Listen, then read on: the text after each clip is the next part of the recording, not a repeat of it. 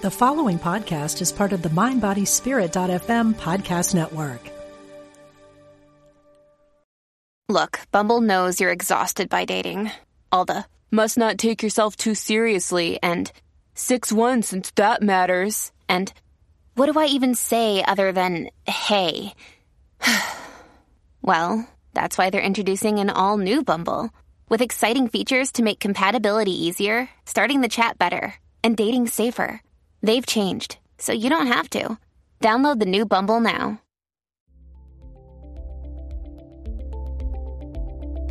Namaste. Welcome to the Conscious Combo podcast. I am your host and teacher, Pippa Leslie.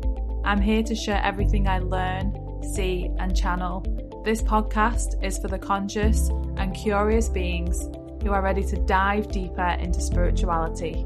I am so grateful you are here. Hello guys, welcome back to the Conscious Combo. I am so grateful and honoured to introduce Nadia Dela Cruz onto the show. Before she says hi, just a little bit about why I wanted to talk to Nadia today. So Nadia is a Wayne Dyer fan just like me, as you all know.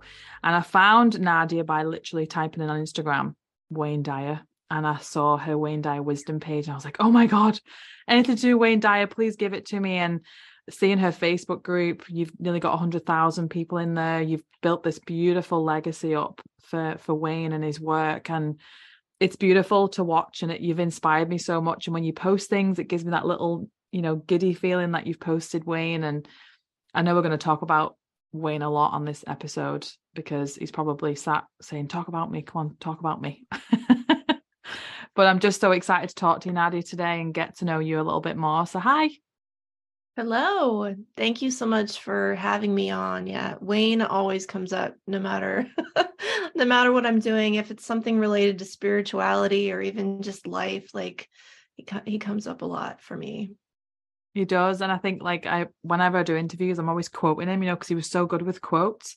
And I remember watching him like 4 or 5 years ago on YouTube, and I go, God, he memorizes these quotes. And I'm doing the same now. It's just natural because I just remember them. And I think his quotes are what really, I just love how he quotes things, because he was a teacher, wasn't he? He references loads of things. And when we were just chatting before I press record, and we keep saying this, I should just press record and just go with the conversation, because we have some beautiful conversations.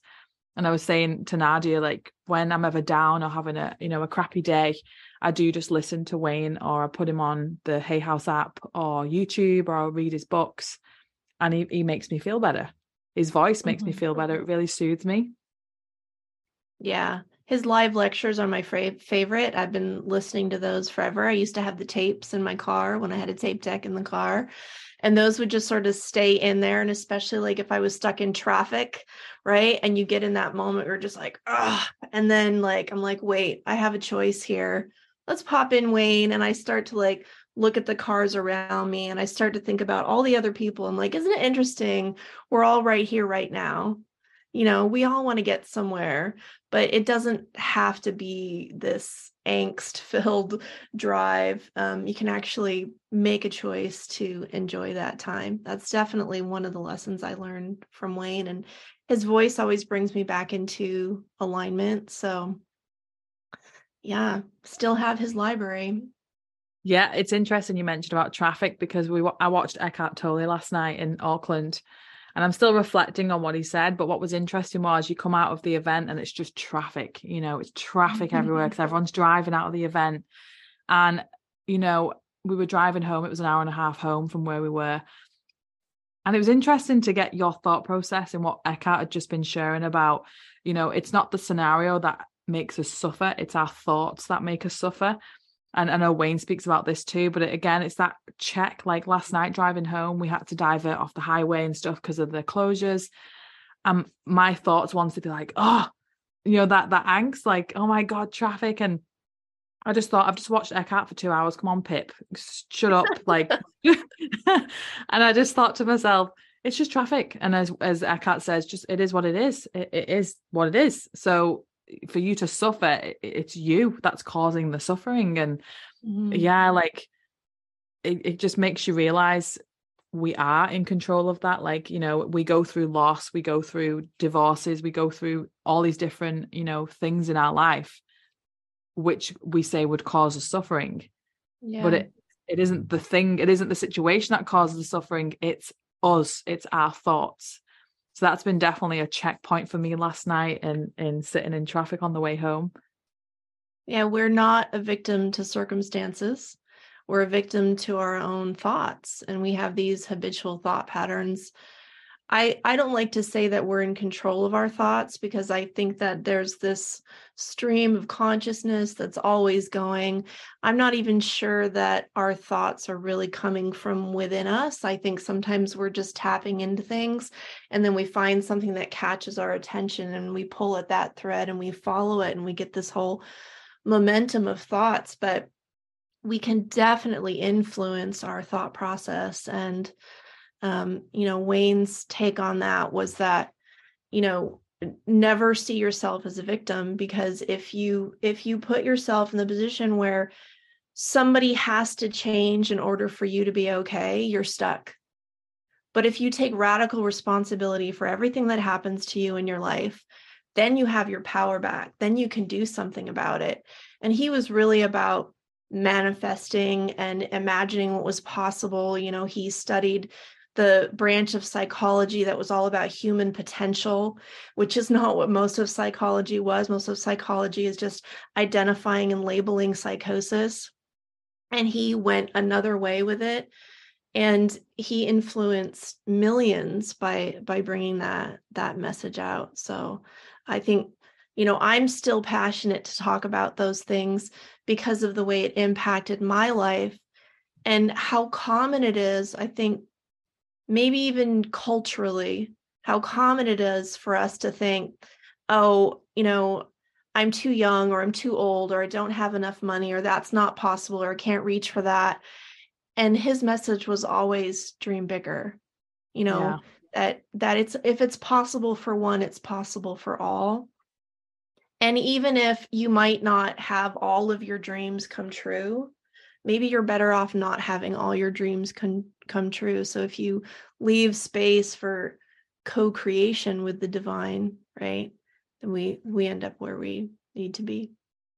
Yeah, it's beautiful. I was listening to him on the radio yesterday, his Hay House radio podcast, and he was chatting to a guy that called in, and he just said every day, he says, my life just gets better and better. My life just gets better and better. And I was like, isn't that the point? Like, it, you know, but the way he teaches things and the way he profoundly explains them, like I said, it's just some people, like, you know, I've recommended Wayne to everyone, as you have, Nadia, you know, like I'm constantly saying, watch The Shift, read this book, read that book, watch this, watch I'm Light.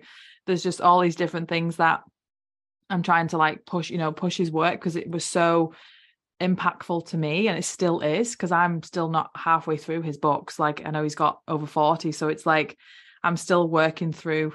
I want to ask you that question in what's your favorite book, so hold that thought. But I think if that's even like a good answer, because like, how can you pick a favorite? It's like asking me what's my favorite Disney character. I've got so many different favorite Disney characters. Mm-hmm. But I think I loved his playfulness too, like how he was very playful and witty and funny. And mm-hmm. I spoke to a few people who knew him, who had been to his seminars or who had more time with him, and they just said he was just so funny and down to earth, and, you know, he made people laugh, and he makes me laugh. You know, he does make me laugh. And I just think, I was chatting to a good friend last week about, you know, she does manifesting and she's in the UK. And I was thinking, you know, he's been in spirit for almost 8 years, and he's still impacting millions in the world. And I said, what a beautiful legacy to leave. Like, and I was thinking that, imagine, like, you know, in 150 years time, people are going, oh, you know, Nadia De La Cruz, she set up Wayne Dyer Wisdom. She did these amazing things to help with Wayne Dyer. So it's that whole, like, look at what you can create. And that's where I found you, is by searching Wayne Dyer. You know, it was like finding that you were promoting his work, talking about his work. That's what inspired me. And that's what made me go, oh, I need to speak to Nadia. Well, I mean, he's still bringing people together and there's still new people that are discovering him. That's really fascinating to me, that every day I have people that come into the group and they're like, oh, I just discovered Wayne, or my friend just told me about it, or I was in a 12-step meeting and they were talking about Wayne Dyer, right? He's very popular in those for good reason because he's so motivational. But I'd actually really like to tell you how I started the group, because I think that explains a lot about like where I'm at, where I'm coming from, and how I landed here. So Wayne died at the end of August 2015. He was 75, and it came as a total shock to me. I won't go through that whole story because people can look that up. The first episode of my podcast, Change Your Thoughts, Change Your Life, tells sort of about my background with Wayne.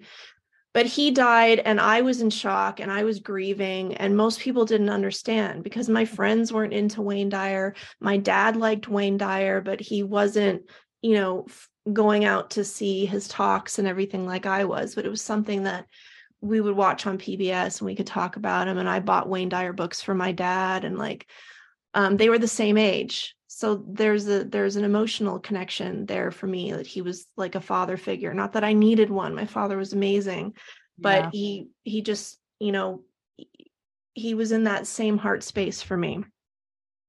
So he died, and I wanted to talk to people who were influenced by his teachings, who were into this. People used to ask me, are you religious? And I'm like, no. Are you spiritual? Yeah. And they're like, well, what do you believe? And I'm like, have you heard of Wayne Dyer? Right? Because it was just like, that was just the easiest way to sum it up. I had been on that journey with Wayne since the 90s, since his first book, You'll See It When You Believe It. Not his first book, his first spiritual book, book that talked about spirituality, You'll See It When You Believe It, in the 90s. That was the first book I read. And he went on this journey and I went on it with him. And I think he made it really safe to explore spirituality in a way that just made sense and was so easy to access. And it just felt like a remembering. And he led me to other teachers. And when he joined Louise Hay at Hay House, right, I started to discover all these other Hay House authors and everything else. So I wanted to connect with people who felt the way that I did, because I didn't really know anybody. And if I'm sad and they're like, oh, why are you sad? Oh, well, Wayne Dyer died. Well, who's that? Oh, well, he wrote some books and stuff. And they're just like, oh, okay. You seem a little too upset about this. But it was just, he was a lighthouse to me. And I loved knowing that there was going to be more talks. I loved knowing that there was going to be maybe more books. I loved hearing the little tidbits we'd get from him on his radio show about current events and things like that. And it just felt like a voice of reason out there when sometimes there's just a lot of noise and chaos in the media. And I felt like I could always turn to him.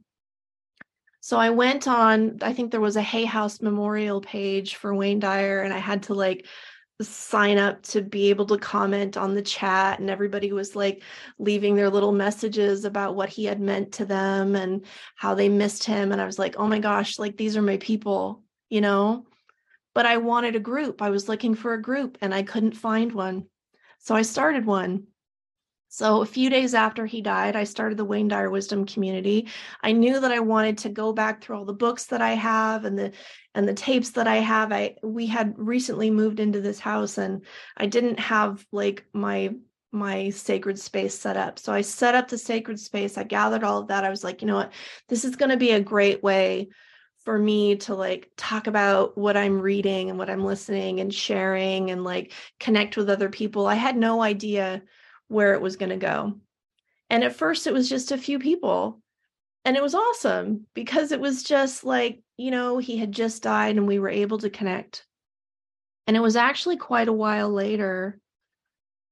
It was probably late 2018.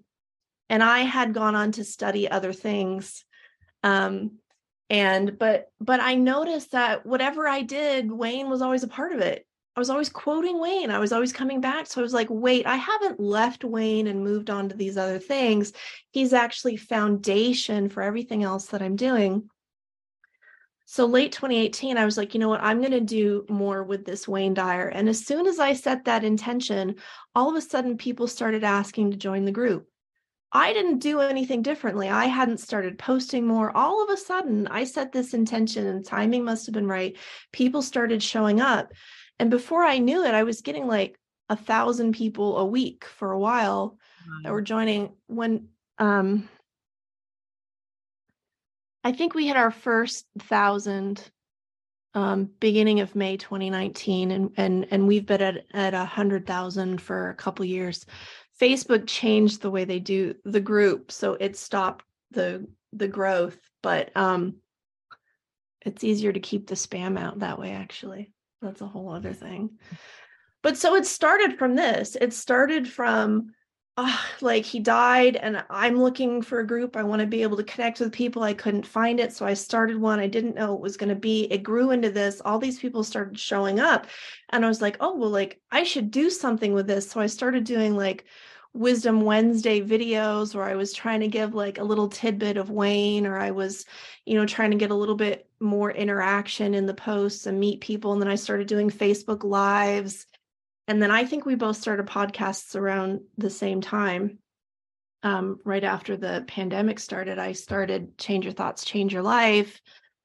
That wasn't even really a planned thing. It was going to be something else. There were so many things to talk about related to spirituality, related to Wayne, related to everything else, that it's just grown and grown and grown. And somewhere along the way, I realized I've been doing this for more than 20 years. I've been following Wayne. I've been involved in spirituality. I'm still hungry for it. I don't know where that comes from. I think there's some interest in like philosophy and spirituality and like, I don't know, I'm just hungry for it. So I love having these conversations. And I realized that for the rest of my life, I will be talking about Wayne Dyer and spirituality, whether I have a Facebook group, whether I have a podcast, whether I'm just quietly raising my kids at home. I will always be talking about Wayne Dyer and spirituality. So anything that's in alignment with that is just comes naturally, and it's not work. And I don't know why I'm doing it other than it's just in my heart. And that's what's the beauty about it, isn't it? It's in your heart. You don't have to explain what it is. It's just purpose, isn't it? I resonate so much, and you've obviously had Wayne in your life much longer than me. I'm exactly the same. Like I will buy my clients books as just gifts and just say, read this book, read that book. I have a whole bookshelf here, and obviously Wayne's on my wall here, but I have a bookshelf. And when my hypnosis clients come here, they're kind of looking at the bookshelf and I'm just like, take what you want, just take it, like, just go, you need it more than me. And, you know, one lady just took the Change Your Thoughts, Change Your Life book. And she said, oh my God, Pip, I've just read this in a month. It's changed my life. And I was like, that's what Wayne did for me. It was like reading Change Your Thoughts, Change Your Life. I just was like, this is just like, for me, it was just a, how can I describe it? It was more like a coming home. Like it was the way he rewrote the Tao and explained it and did the exercises, and I sat with it. I was like, it's like coming home to self, isn't it? It was like just so natural, and it was like I'm just remembering things I already know. Mm-hmm. And to have people like Wayne Dyer and all these other spiritual teachers out there, because there's so many of them, I don't know what it is. They just come into your life, don't they? And I think that's the same as you and I, Nadia. Like you're helping so many people by being Nadia. I'm helping people out by just being Pippa. And that's what Wayne did for us. And that's the whole point, isn't it? It's like, you know, Wayne was such a great messenger, and he would, you know, teach about Jesus and Lao Tzu and all the teachers that would help him. And that's the same as now. It's just, it's a moving on of messengers, isn't it? It's just like seeing it through our perception. And like, I'm always quoting him. Like if I meet people and I'm talking about spirituality, how did you get into spirituality? Well, I watched The Secret and then I did Reiki and then Wayne Dyer came into my life and like, who's Wayne Dyer? And it's the same as you. Like people were, who is he? And then when they read him or they watch him, they're like, oh, he's great. And he's helped me in this. And I'm just, it's like just passing on, isn't it? The help and the support. And I'm still yet to read so many of his books, but one of my favorite kind of experiences that I had, like with Wayne, like as in like to do with him, was when we went to Assisi. Mm. Me and my husband went to Assisi in 2020. Mm-hmm. So I started my podcast off similar time as you. That's a difficult time to travel. It was. So it was definitely meant to be. I listened to his story that year where he had his miraculous healing mm-hmm. in Assisi when he saw Saint Francis. And I was like, I'm going to go for my 30th. And my 30th was in the September of 2020. Don't know how it was going to happen. I was like, we're in a pandemic, but I know I'm going to Assisi. And my sister and my brother-in-law, he was going to propose to my sister in Portugal. Mm. So we could travel to Europe with similar, you know, there was different restrictions, but we could go away. Mm-hmm. So we surprised my sister and my brother-in-law, and she, you know, she got engaged and it was wonderful and we had a great time. And then the rules changed. I was like, oh, so it was like, if you went back to the UK, you had to isolate for 10 days. But if you went to a green country, you only isolate for the days that you're not. It's just, it was so strange. So we said, why don't we just go to Rome? Because my husband is obviously from California. He loves English history. Mm-hmm. So we got a flight to Rome. And when we got there, I said, we're going to Assisi. So we got the train from Rome and we got to Assisi. We only had one night there, but it was 2 days of. Oh, so it wasn't even planned for you to end up there. That's even better. Yeah, it was like, it was to all, because we already got to Portugal. So it was like, if you're already there, here's the rules. So I was like, oh, okay. So these rules that we could have like huffed and puffed about and been anxious and angry about were actually an opportunity to. So I remember just getting the train and we got there late at night. So I could just see these they were light up crosses, you know, the cross, mm-hmm. and they were lit up on hills. And I was like, oh, I bet this is beautiful, but it was dark. And I remember getting there and we checked into the hotel and we were right near where the bells were in the basilica. So in the morning, you could hear the bells going. It was just you'll understand this, Nadia, and people listening. When you're so connected, you get all these synchronicities happening mm-hmm. that aren't coincidences. And they're like, my husband and I were just like, so we're with my sister and brother-in-law, and they're not really awake. Like they get it, but they're not like, and we're, me and Chris are having these like, oh my God, all these different like signs, synchronicities. And my sister's just like, what are they on about? they just didn't get it, but they just saw how happy we were. And I remember when we went down into St. Francis' tomb, Chris and I just burst out crying. We, you know, we meditated in there and we just, you know, sent prayers and we just said thanks to him. And then we went down, we were trying to find the exact place where he took the picture on. There's a spiritual solution to every problem, so we were trying to find the picture where he took the selfie. It was someone took the picture of him, mm-hmm. and I don't think we found it. But we went up the stairs where he would have had the miraculous healing. We went up the stairs and being down that place, that picture, yep. So we were trying to find where that was, and we couldn't get to it. But we went into the place where the steps went narrow and narrow and narrower. Mm. And we were like, oh, we had this healing here. And it was so surreal, but it was just, we just felt so blessed to be a place what changed his life. And there was loads of beautiful, like I said, signs, synchronicities that he was around, that there was things going on. St. Francis was definitely around.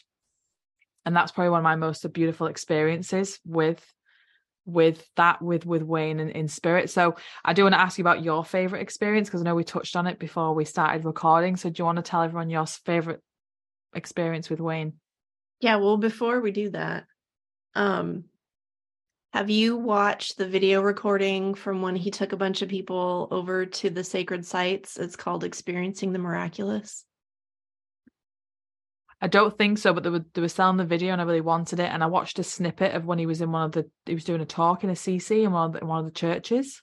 When he broke into tears. Yeah. Because I've just got goosebumps. Yeah. Oh. If you get the DVD set, yeah, it has his talks and a little bit of extra kind of B-roll from the tour that they did. And I remember when they were going, and it cost something like $6,000 or something to join them. And I was like, well, I don't have $6,000 to go, but it sounds amazing, right? And so like I was aware, like when he was planning this and when they were going, and like it just sounds like such an amazing thing. And I thought it was great that they put some of that on to, and some of it's a little rough and the sound is a little odd, but it's totally worth it. So if you haven't seen that, you should get that. And because you were talking about all these synchronicities that Wayne was there, do you have certain signs that for you mean this is Wayne? Like, is there certain signs or symbols that you identify as Wayne Dyer? Yeah, definitely. With he comes through like Lao Tzu or like the Tao, or like, you know, the signs of the Tao, or there's like the, like, what was the other thing that Chris was talking about, my husband, because he was the same, like, I'll just feel like giddy, I'll get giddy, or I'll get like, Saint Francis comes through a lot too. So actually one of the really weird things was when we were in Assisi, and my husband's mom, my mother-in-law, she's really religious, and her patron saint is Saint Francis, and I didn't know that until we'd been, and she was so over the moon. We'd gone to Assisi and we sent her pictures. I mean, we got some statues here, so we brought some statues back for her, and I've got some on my altar here. And in her, one of her security boxes, she's got a cloth from his robe. And I was like, so she said, going to show me when we're coming to America in a couple of weeks. So we've not been back for 3 years, and my husband needs to see his family. So she went, I need to find the piece of cloth. It's been passed down her family. And I was like, that's really strange. And I think for me, it's more like, I definitely get giddy, and I get one of the talks that affected me the most was, I think it was the I Am Light. And that was the one, I think it was the one where he died a week later, and he was in New Zealand, and he was talking about, was it I Am Light? I'm trying to remember which one it was. He was talking about, and how he words it, he says it, when he feels that way, it just makes him want to love. And he cries, says it's just, you know, he gets that upset about it. And I have moments like that where, like, I'll just be driving home from dropping my stepchildren off, and I'll just want to call everyone and just tell them that I love them, and I want to just like help someone on the street, or just and you have that moment. And I feel like that's Wayne coming through, because there was a moment where when I was separated from my partner for 18 months because of the COVID pandemic. So we had 18 months apart, and there was a lot of turmoil, and there was a lot of growth and evolution through that. But there was days where I would just felt so down, and so like, oh, like I don't know, I'm going to see my husband again. When's this pandemic going to be over? I miss him. Like, you know, it was really difficult. And that's when I was watching that talk. Chris and I watched it on Zoom, and we used to Zoom and share the screen and watch it together. And he said that, and he mentioned about like when you get that moment, it just makes you want to love. And I was like, that's what I feel like all the time. When I just want to, like, people are like, why are you so like over the top sometimes, and kind and loving and gifting? I said, because I love it so much. I love lighting people up. I love gifting them. I love making them smile. So whenever I feel like that, them moments come over me. Yeah, that's Wayne. That's Wayne's presence. Yeah, like it's that I want to love. Like I just want to pour out all this love. Like it's like the orange story. You know, if you squeeze an orange, what comes out of it? It's the same. It's like how can I just emanate love out into the world? And I feel like that's him coming through as a reminder that's a precious moment to feel. What about you? I think we're actually surrounded by that feeling. Yeah. And Anita Morjani talks about that with her near-death experience, that you're just like in this sea of love. And I think kind of the most beautiful, most tragic thing about being human is that we forget that we're surrounded by this sea of love. And I think when there's something, it can be anything, that sort of gets you to open up enough to let that in.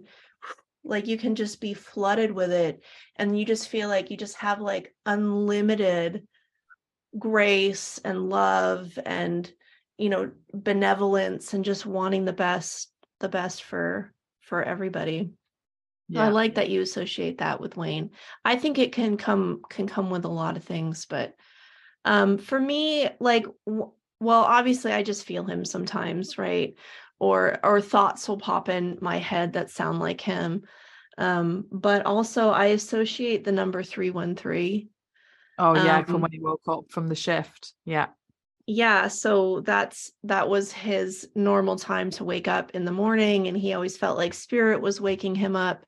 When he had that talk with Esther Hicks, with Channeling Abraham, he was like, you know, why is spirit waking me up at 3:13? And she's like, well, why are you listening at 3:13? So she was kind of like debunking it for him. Like, it's not that they're waking you up. It's just, that's when you're receptive to it. Maybe because it's quiet and the pressure's off. Quiet, yeah. Demands on you. And so I think we all have sort of that own version of 3:13 in our lives. But I do see that number sometime at really key moments. One time I was driving in the car with my husband, my kids are in the back, and I'm talking to my husband about, I think it was somebody that I met that I just felt this connection, and I was so excited, and we were going to get together and talk about Wayne or whatever.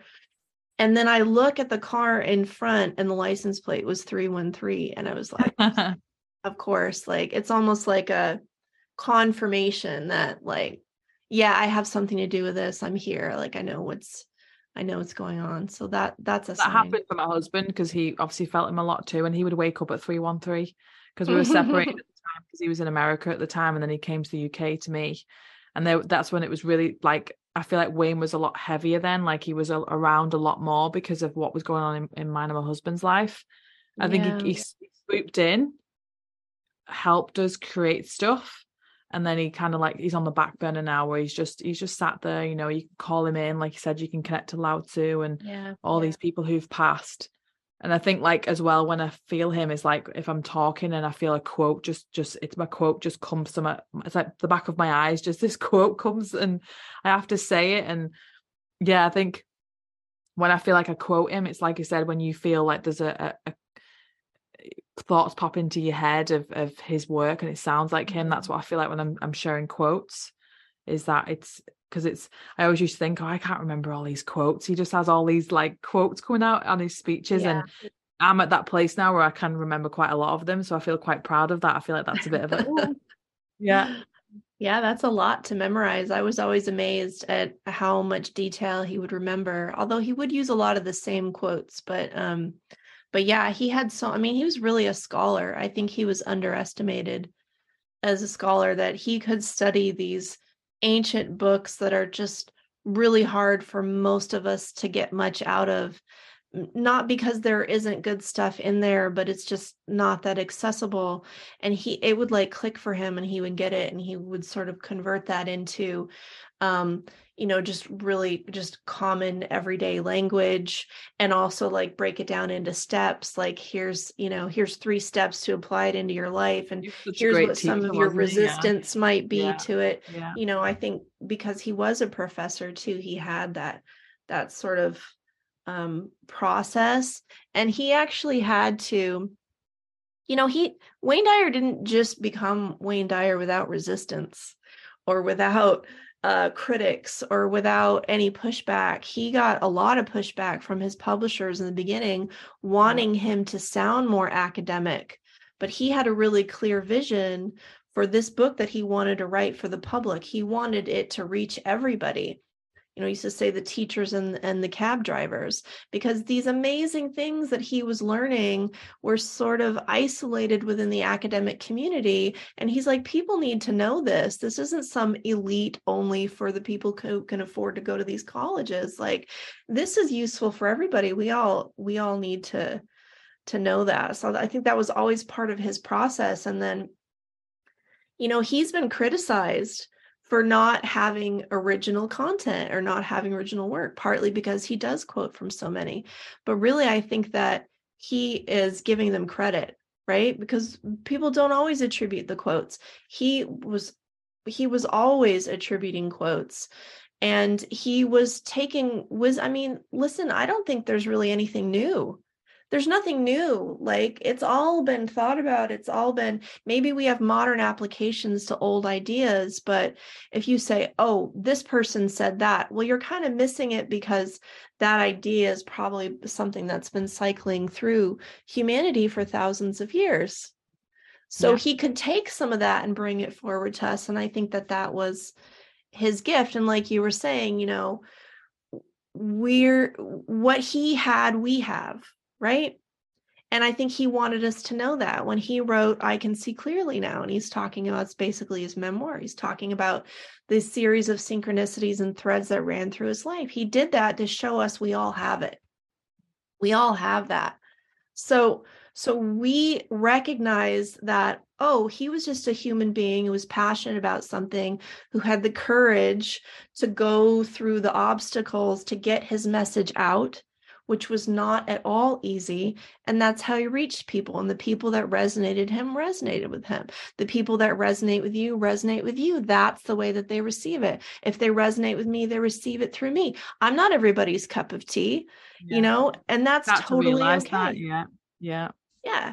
Because that's, I think, you know, and when the student is ready, the teacher appears. So a lot of time, it just has to do with timing in our lives and our readiness and whose voice is going to be the one to reach us when we're ready.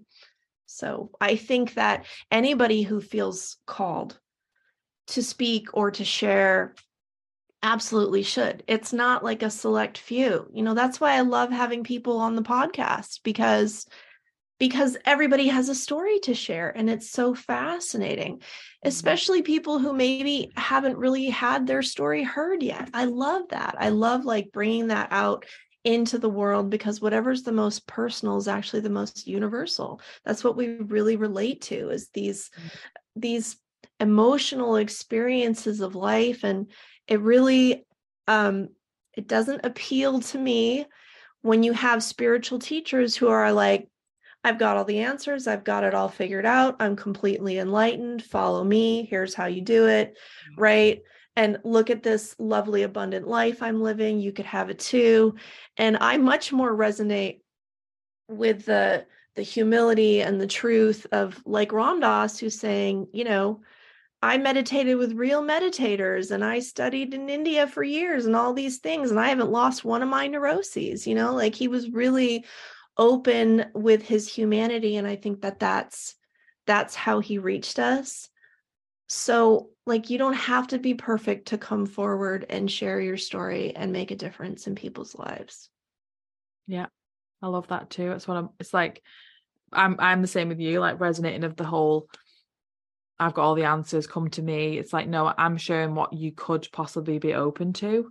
And you find people who you resonate with. And I say it to everyone when I'm doing videos or talks, if you don't resonate with me, find someone that you do resonate with, because it's the most important thing to do. Because you do, like, light bulbs go off when you do find that person. You go, oh my God, that's again with Wayne, or someone else comes like Eckhart, you know, you just, oh, I love what he says. I love what he speaks about. He gives me a joy. He helps me to awake more. He helps me to see things better. Oh yeah, there's been beautiful experiences with that, especially reading different books. So the two questions is your favorite experience that you had with Wayne and your favorite book, if you can choose one. Well, let's start with favorite book, because actually the question that I get asked most is, I'm new to Wayne, what should I read? Or maybe I know a little bit about Wayne, what book should I start with? What book should I read? And see if I can grab it. So this is the hardbound version. This is the first book that I read. You'll See It When You Believe It. This came out in the 90s. It was his first book that talked about spirituality. It's got 7 one-word concepts, 7 chapters. He talks about transformation, thought, oneness, abundance, detachment, synchronicity, and forgiveness. He was new as a spiritual teacher at this point. This was his transition from psychology to spirituality. So he was studying all of these things and then brought them forward to us. And he was talking about God for the first time. And that was a big leap for him. And I think he was really excited about it.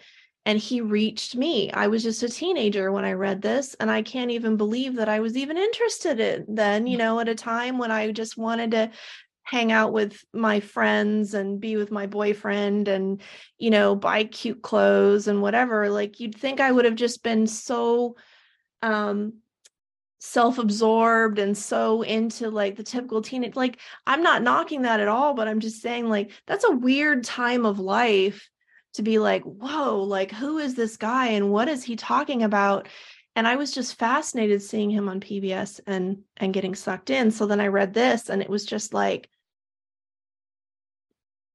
it changed my life. I mean, it really did. And I think I learned things from him that were scandalous, you know, be a scurvy elephant, you know, don't just be a rule follower. Like, you need to be intrinsically motivated and believing that more is possible, that more is possible. So all of these warnings and all these limitations that my parents were giving me, that the school was giving me, that society was giving me, this just kind of blew it out of the water and was like, there's another way of thinking about it, and there's more that's possible.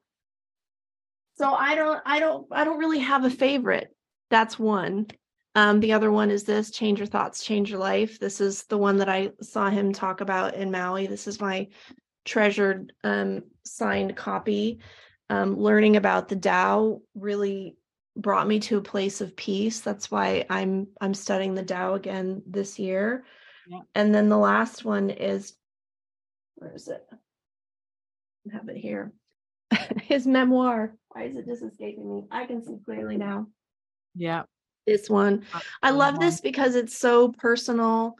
And it's just amazing, all like the memories that sort of came up for him in his life. I love the story behind this book. I think it was his 65th birthday, maybe. Yeah. And he tells his kids, I'm done writing. I've written like 40 books. I've got nothing to prove. Like, I'm good. Like, I'm just going to relax and enjoy Maui and spend time with the family, whatever. And like the next day he wakes up and it's just like, you know, like this inspiration just washes over him. And before he knows what he's doing, he's writing another book, and he couldn't stop. He just wrote and wrote and wrote and wrote. Like it came through him. And it sounds so cathartic. And the way that he did it, he was always thinking about, you know, what works for me and how can it help other people. So those are my top three. But honestly, I really feel like you can start with any Wayne Dyer book and you're good. Because yeah. all of them can be a doorway in. And whenever I talk to people, I'm like, what's the first book you read from Wayne? You know, it'll be Real Magic. It'll be Your Erroneous Zones, Back from the 70s. It'll be Wishes Fulfilled. Sometimes it's Inspiration, Change Your Thoughts, Change Your Life, you know, but everybody kind of ends up with that same experience. I think,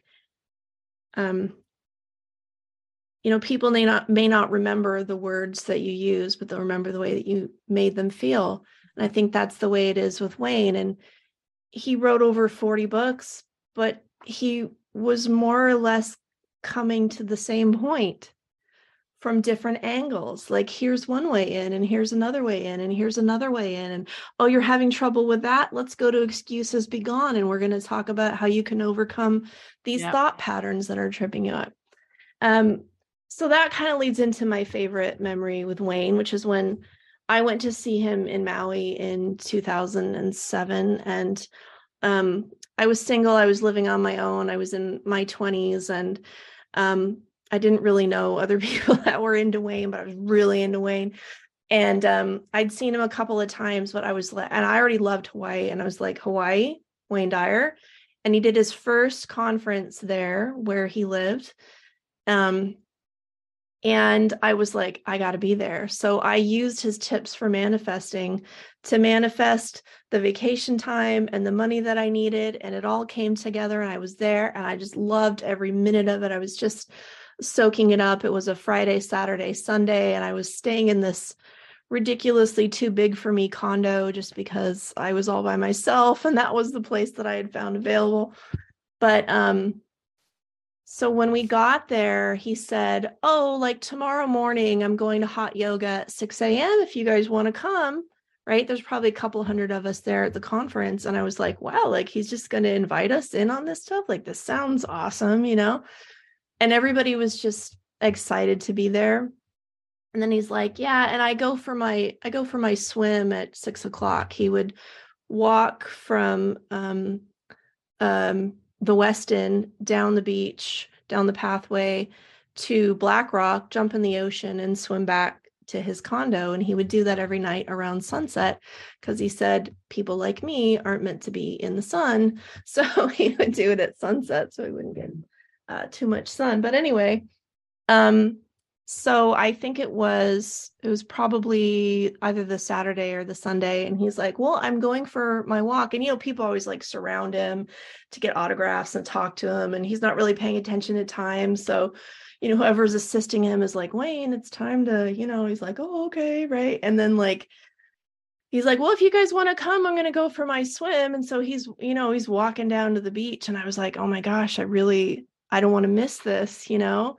So I was like, I'm not sure if I'm really going to get in the water, but I think I should at least be ready to. So I dropped my stuff off in my car. I had the little remote attached to my key. And so I took the remote off because that is not going in the water. And I put the key in my pocket. So I was ready. And like, I just went for it. So there was probably like, I don't know. It's hard to remember how many people now, but I would say like at least 10 or 20 people jumped in the water with him at Black Rock. And it was so cute. And he just meditates when he swims, you know, and there's this one point where I'm swimming on this side of Wayne and there's this other guy swimming on the other side. And Wayne's kind of got his head down, just like going real slow, doing his meditation. And I'm looking at him and he's looking at me, this other guy who was there. And it was just like, can you believe like, this is where we are right now? And it was just the whole weekend was so magical that I was just buzzing off of that for months.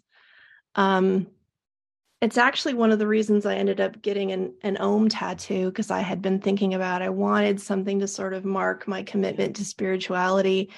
And it was probably a couple years later, I ended up getting the tattoo, but I started thinking about it then. And I came back and I was actually reading Be Here Now from Ram Dass, who has this symbol all over the book. And I was like, this would be a really good one.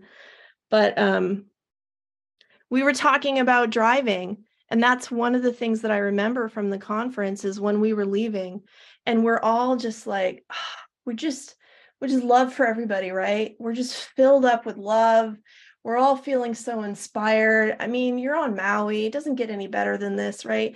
And we go back to the car park, the parking lot, and it's a little bit madness, right? It's like right next to Whalers Village and like all these cars in there. You have to have a ticket to like pay to get in and get out. And like, so we're all trying to get out at the same time. And it was just like, nobody was bothered. Everybody was just like, oh no, you go ahead. And like, oh, I'm good. We're just going to wait, you know? And it was just like, I swear I felt that way for months. So seeing him in Maui was the best memory. And I'm so glad that I went. And then he made it an annual thing after that, but that was the only one I ever went to, but maybe that was the one I needed. I mean, obviously, I never got to see him physically, but Chris and I were driving home last night and we were listening to Wayne as always. And I said, if he was still alive and he'd done one of the spiritual cruises, you know, the cruise he did, I'd be like, mm-hmm. I'm putting myself in debt to go on that cruise. Yeah. And because I remember him going to all the different healing places, and you know, that's part like a big goal of mine to go to these spiritual places. And obviously, Assisi was just up there with one of the most magical and beautiful experiences of my life. But I think, like you said, like when I get to these places where I know he's been, you can kind of experience like what he was experiencing. And that's what I think Assisi did. Like, you know, we experienced what he experienced there, and you could feel it. You could feel the connection and the special sacredness in Assisi. Like, it definitely, it's a beautiful town too. It's so beautiful. Or like Italian, just the streets and the cobbles, and it's beautiful. I can't wait to go back. Like, one night was like just amazing, but I think Chris and I want to go and do like 3 or 4 days there just to soak it all up. Yeah. And we do want to go to Maui, you know, because my husband spent quite a lot of time there, and we live in New Zealand, so it's very got the similarities to Hawaii with the greenery and the Polynesian life. So it's definitely on our list to go. And spend time where he spent time, you know, and swim where he swam. And it's just, and that's exciting, isn't it? That's the exciting part of life. You get to follow on. It's like when people follow like where Jesus was, you know, and all these spiritual teachers like Buddha, and we get to go where they experience these things and connect and feel into it and experience it too. I think It's like they opened the door for us. Not that the door wasn't always there, and not that they're the only one who could have opened it, but these people spark a remembering in us, and that opens a door, and then we have access to things that I think will forevermore be associated with them in some way. You know, it's like the way Ram Dass talked about his guru, Maharaji, as being, you know, basically his doorway to God. Yeah. And so for the rest of his life on earth, you know, he still felt Maharaji with him. He still resonated that. He was still sharing that love that he felt from Maharaji to everybody else. And I think that it kind of, it's not that it's not already in us, but it's like we get sort of attuned, you know, like with Reiki, like we get sort of attuned to that frequency, and then it's much easier to find it again. Yeah. Yeah. Well, I think I want to end on your favorite Wayne Dyer quote, and not exactly a Wayne Dyer quote, but one that he would always quote on his talks. My favorite one is, I think it's from Pierre Teilhard, the French guy, where he says, you are a spiritual being having a human experience, not a human being having a spiritual experience. That's what I think of with the Om symbol. Yeah. It's a reminder to me that we are birthless and deathless, that who we are at our core is a being of light, that we are eternal, we're divine, we all are, we're all connected at our core. I really believe that we're all one. That was not a concept that I had learned anywhere else. I learned it from Wayne first, and I learned it from others later, and I've followed some of those breadcrumbs back thousands of years, and like this is not a new idea, but that sort of remembering is so powerful, because no matter what's happening in your life, you can see beyond it, and you can see that yes, the body suffers, but there's a part of us that can use every experience of life as an opportunity for awakening. That I really believe that we chose to be here, that we are spiritual beings first and human beings second, that this is a temporary human life, and that we're not alone, and that we can be alone physically, and we're never alone energetically. Like we spoke before about knowing that, you know, Wayne's energy is still here. Ram Dass's energy is still here. My father's energy, my grandparents' energy, Lao Tzu's energy, you know, like whatever it is that you resonate with, when they leave their bodies, they don't really leave. They're still around us. And I think that they continue to live through us. And if you think that that's been happening since the beginning, that we have been living through each other, and to think that we're linked to all of our ancestors and all of our generations, and that we, you know, we're born of the earth. Like Alan Watts said, you know, the earth peoples the way an apple tree apples. Like we didn't, I know people like to think of themselves as like, oh, I don't belong here, like some sort of alien that landed on this planet, but really we are intrinsically born of this earth. And so we're in tune with everything that she is. And I think the energy of everyone who's ever lived and ever will live. And when you can resonate with that, when you can meditate on that, when you can feel that in your heart, what harm could ever befall you? What harm could ever befall you when you know that you are infinite and you haven't ever really lost anybody? They're still here right now. Yeah, that is beautiful. Just when you think about it, spiritual being having a human experience. Yeah. What else is there? Right. Exactly.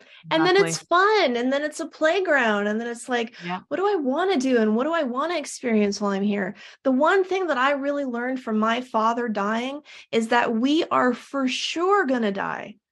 That this isn't some concept, and it isn't something that happens out there.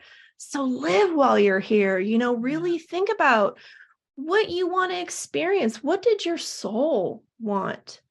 And when we tune into that inner voice, I think that we're always guided, and we're never alone. Yeah. I I always had two, and I know which one. So the first one was Hafiz. Even after all this time, the sun never says to the earth, you owe me. Mm-hmm. Look what a love like that can do. It can light up the whole world. And that one just stuck with me. Like, it's that whole love feeling of go out and help people, serve. Service to others is the Tao teaches, but not, you know, not what's in it for me. Yeah. That really resonated with me. And radiance. Yeah. That really resonated because it reminded me of the love feeling that just makes you want to love. Like, there's no expectation of what I get back, because giving is giving back to me. I just feel it in my bones and my soul. And the other one is forgiveness is the fragrance that the violet sheds on the heel that has crushed it. Because I feel like that again comes, it all relates back to love.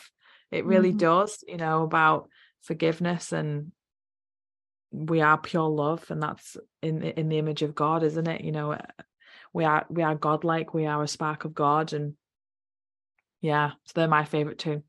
And loving yourself enough to let go, regardless of what somebody else has done, that it really frees you. We won't get into it today, but you know, Wayne has his own story of forgiveness, right? And that quote from Hafiz, if you've listened to his meditations for manifesting, he has an awe for the morning and an om for the evening. And I think that's the last quote on the om meditation. It always just leaves me with just that glowing feeling of just like giving without anything, without expecting anything in return. And if we all did that, you know, definitely it's definitely like, oh yeah. It's like, I want to go read Wayne now and put Wayne on the TV. Thank you so much for your time. I've loved talking to you and getting to know you about your experiences, and maybe we'll do this again in the future. Yeah, thanks for having me on. It's been great to talk to you. How can people find you, Nadia? I know your Facebook group is the Wayne Dyer Wisdom Community, and your Instagram is the Wayne Dyer Wisdom.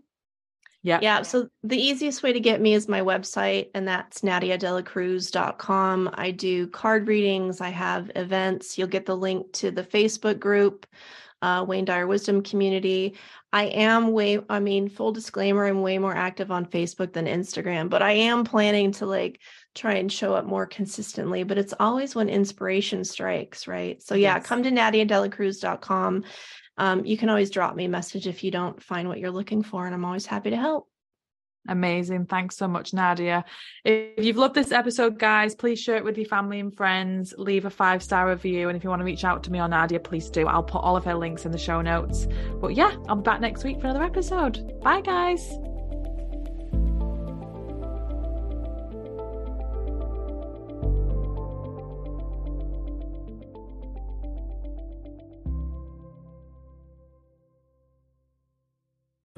Hi, I'm Jane Asher, and I believe, and from what I've been shown, that when our loved ones die, they don't really leave. They just slip into the next room.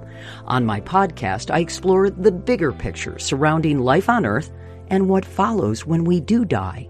I speak with authors, friends, transition specialists, and other experts about every facet of death, dying, grief, hospice care, cultural traditions, and also our beliefs about that final journey and what we may end up facing. Please join me on The Next Room on the MindBodySpirit.fm podcast network or wherever you get your podcast.